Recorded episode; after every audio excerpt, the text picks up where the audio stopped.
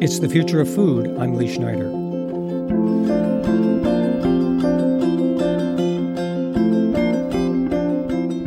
Anna LaPay runs Real Food Media. She's also a national best-selling author. Her latest book is Diet for a Hot Planet, The Climate Crisis at the End of Your Fork and What You Can Do About It. She's a recipient of the James Beard Leadership Award, and Anna was named one of Time's Eco Who's Who. She's the founder or co-founder of three national organizations, including the Small Planet Institute and the Small Planet Fund, which she launched with her mother, Frances Morlape. Anna, welcome to the podcast. Thanks for having me on. So, may we examine food activism in the digital age? In your view, what's the best way to be effective? Well, I'm not so sure that food activism in the digital age is that much different than food activism at any other time. You know, I think we know how to make transformative change, and one of the best ways to do that is through organizing and through working in one's own community and scaling that up. So that doesn't really change that much in the digital age. I would say one of the ways in which activism is influenced by the digital age is, unfortunately, how this new era has really unleashed a phenomenon of ever more fake news, of the proliferation of misinformation, and of the challenges of getting our story out. So I've been talking about these issues for more than 15 years, and I think about the contrast between my first book tour more than 15 years ago and the media I do today. Many of the newspapers that covered that first book tour, or the radio stations that had us on the air, or the other local media institutions that were in place back then are simply gone today. And we're increasingly reliant on the consolidation of information on platforms like Facebook or even Twitter. And I think that raises a lot of concerns about how do you get the real story out there? And that's something that I think really affects activism of all stripes, including a food transformation. Absolutely. The challenges these days of getting the story out there aren't the sound of crickets. It's not silence. It's too much noise.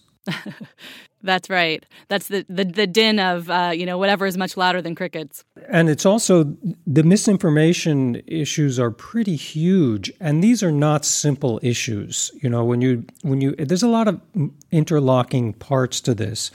So maybe I can break that down, and maybe we can break that down a little bit. If someone wants to help, they're already thinking, okay, there's a problem here.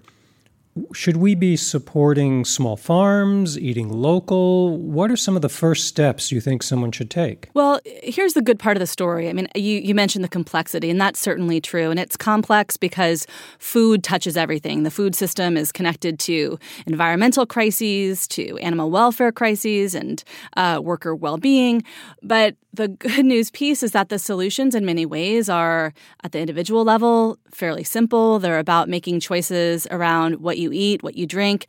That's actually the choices that are really good for your body as well. So those are choices like trying to reduce the packaged food you consume, trying to reduce the sodas you drink, trying to seek out in the marketplace organic certified or sustainably raised foods.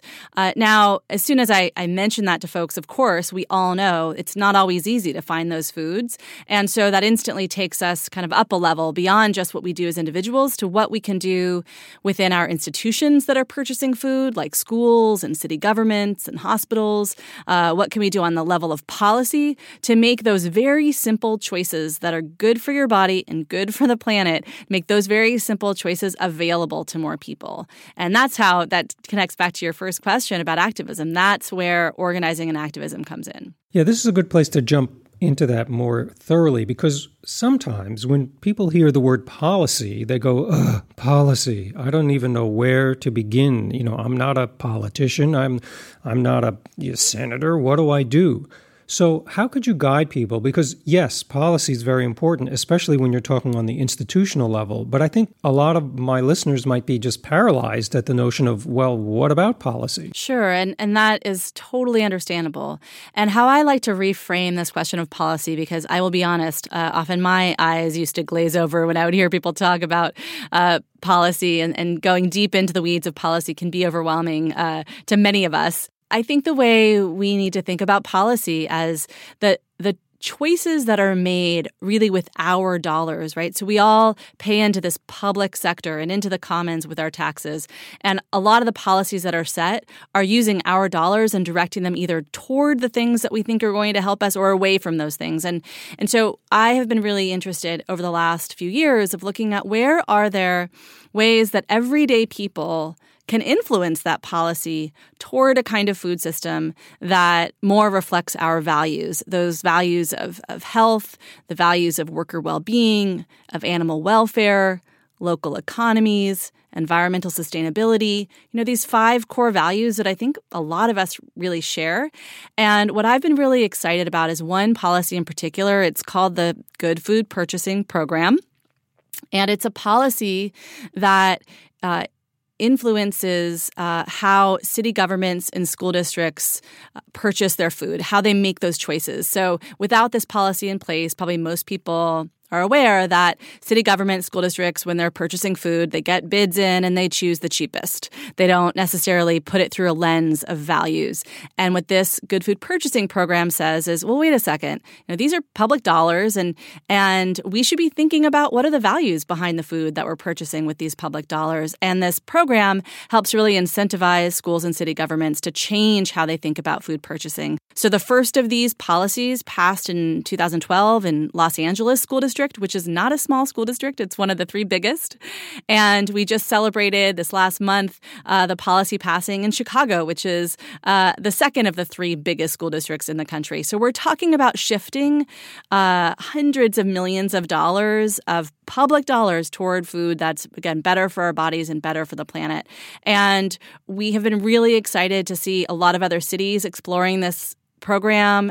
It's been passed in San Francisco, California, and Oakland, and a bunch of other cities are also looking at it. So to me, you know, I hope for your listeners, this kind of demystifies a policy solution. You know, it seems when I hear it, when I see it, its impact on the ground, we've already seen incredible impact. It's this very direct way that your community can benefit from a policy change. Now, things are so driven by tech, and it's somewhat intoxicating. I think people look for solutions in tech first, and maybe that's a mistake. I'm not sure yet. One of the things that comes to mind here in the whole tech solution is meat-like substances and lab meat and all of that. It's a new area. There's a lot of questions. What are some of your questions, and what have you found out about these things? As you said, it is definitely a new era. There's hundreds of millions of dollars and investor money going into some of these new enterprises. And to me, there's 2 things that I think about when I hear and see the stories about this new technologies. The first is that to me, it is a signal, a really positive signal, that the alarm bells are ringing loud enough around the environmental and social and health impacts of meat production on the planet, that there's intrigue and interest in Silicon Valley for alternatives. So the fact that more and more people understand that globally the production of meat, dairy, and eggs is one of the single largest impacts on air and water pollution, that meat production is a huge driver of greenhouse gas emissions associated with climate change, and so on. The fact that there is kind of a fad around these technologies, to me, is a positive sign that people are waking up to these impacts. But the second thing that I think about when I have dug into these new efforts is that a lot of them are really untested solutions. There's very little, if not no, regulation at the moment on these new products.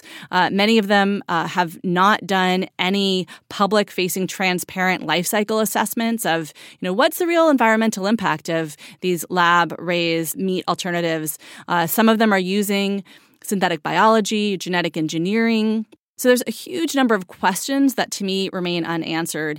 And to me, this feels like one of these solutions that is really being driven by investors seeking where they can put their dollars to get profit, and not from what would be the best, quickest, and easiest thing for us to do to really see systems change around food and meat production, which is that we, especially in the United States, could simply choose to be eating a lot less meat, eggs, and dairy. At the moment in the U.S., we're per capita one of the single largest consumers of those products in the world.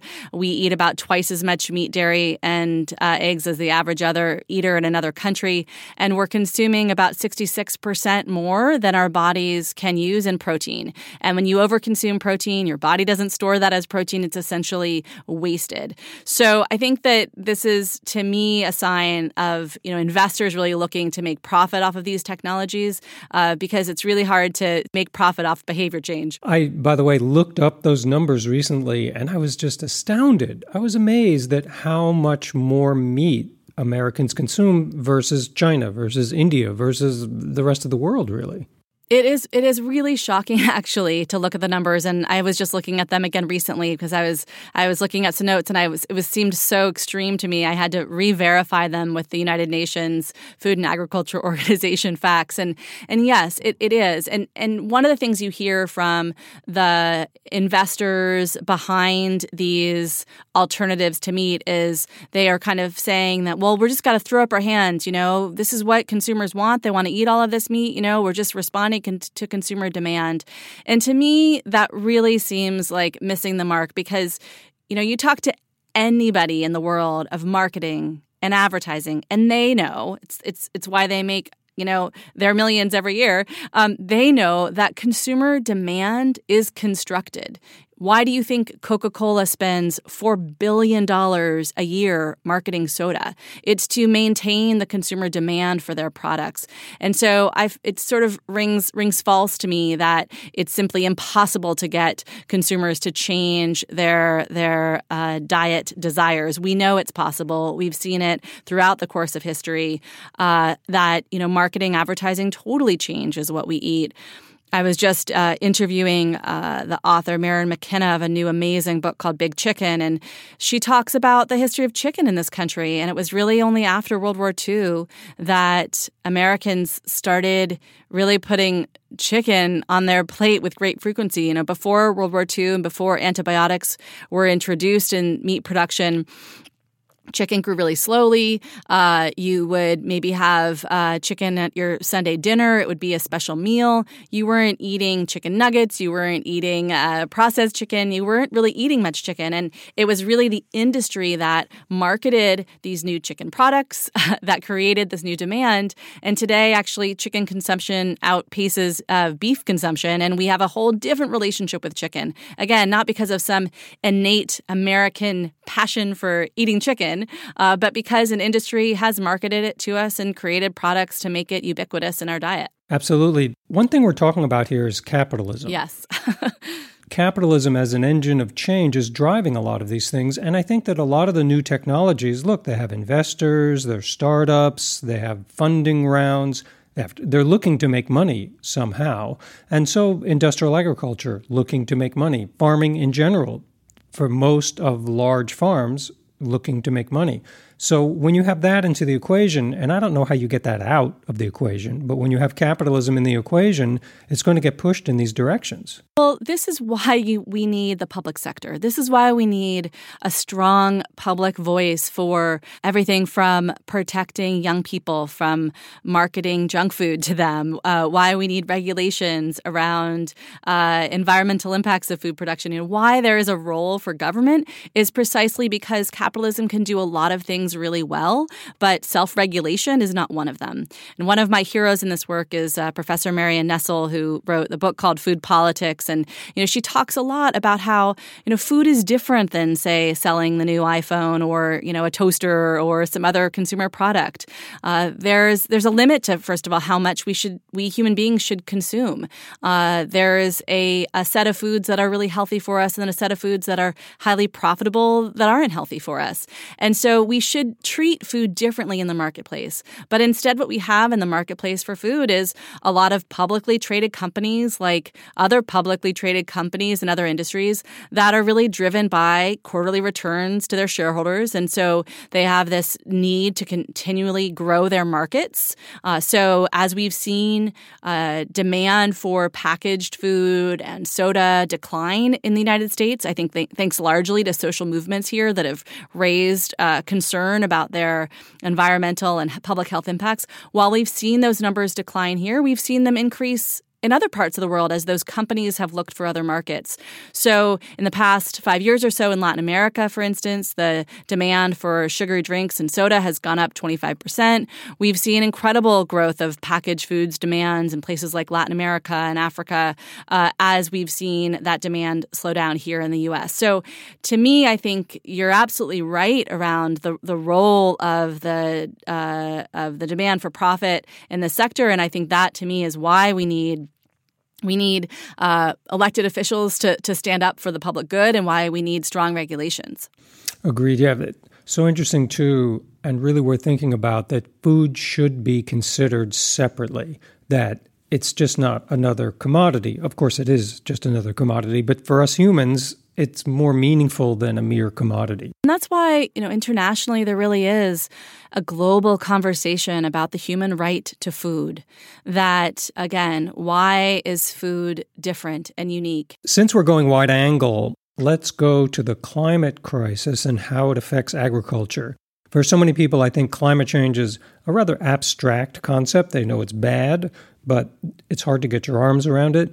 How do you explain how the climate crisis is, as you put it in your book, at the end of your fork? Well, when I started doing this research way back in 2009, I felt like making the argument for this connection to climate change and how it would impact our food supply was actually, frankly, quite abstract. I also, in that book, Diet for a Hot Planet, try to emphasize how much the food system itself is a driver of the climate crisis. But I feel like today, with all of the extreme weather events that we're seeing, whether you're talking about all 13,000 farmers in Puerto Rico being essentially 100% wiped out by the hurricane, whether you look at the vintners in Northern California, where I'm talking to you from, who've been impacted by these incredible wildfires, the worst in the state's history, these extreme weather events that, of course, one cannot say are caused by climate change, but are undoubtedly made more extreme and made worse by warmer temperatures, by warmer ocean waters, by greater precipitation in the atmosphere because of warmer temperatures. We know that these weather events have been made more extreme from climate change. And we can see with our own eyes, this is not some, future we have to imagine. We can see how farmers today in these places have been so impacted. You wrote Grub: Ideas for an Urban Organic Kitchen with Bryant Terry, who's a food justice advocate. Is that book and what he does another way to inspire activism? Is it a way to help people eat, as you say, outside of the food system? And is that another way to go about this?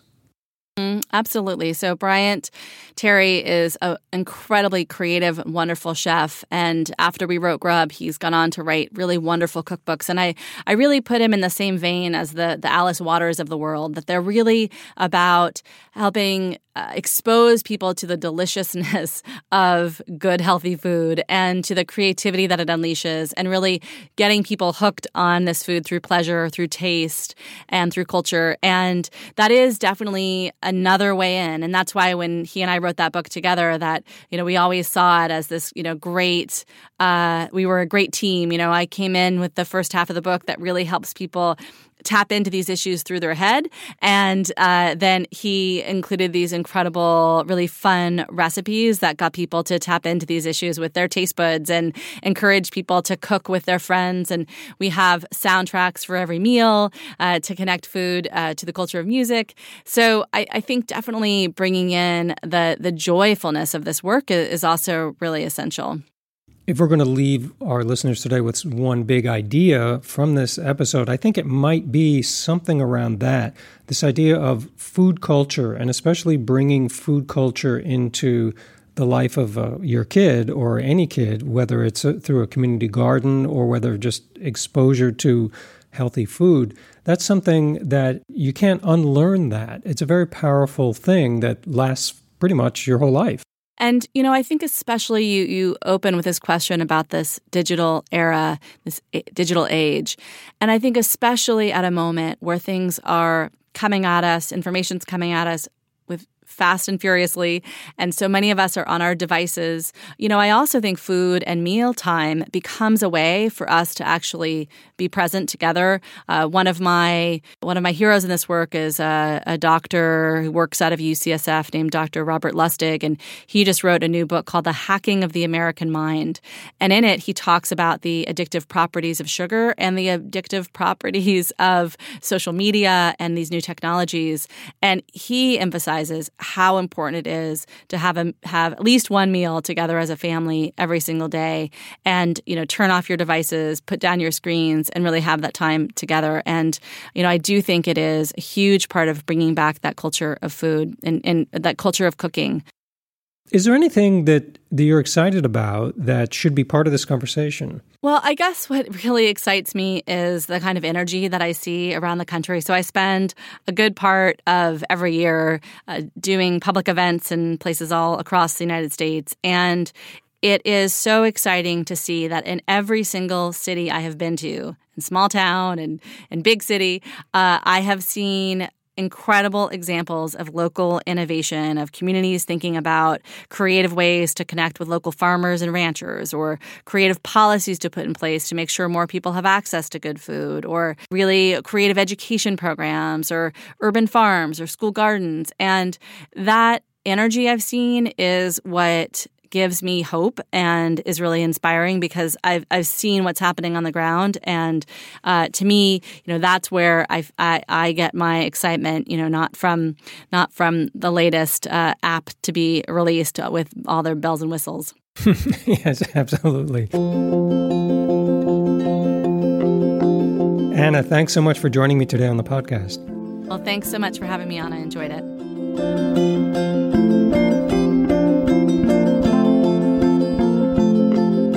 This has been The Future of Food.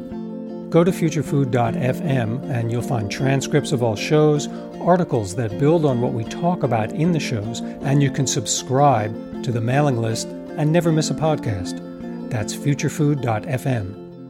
I'm Lee Schneider.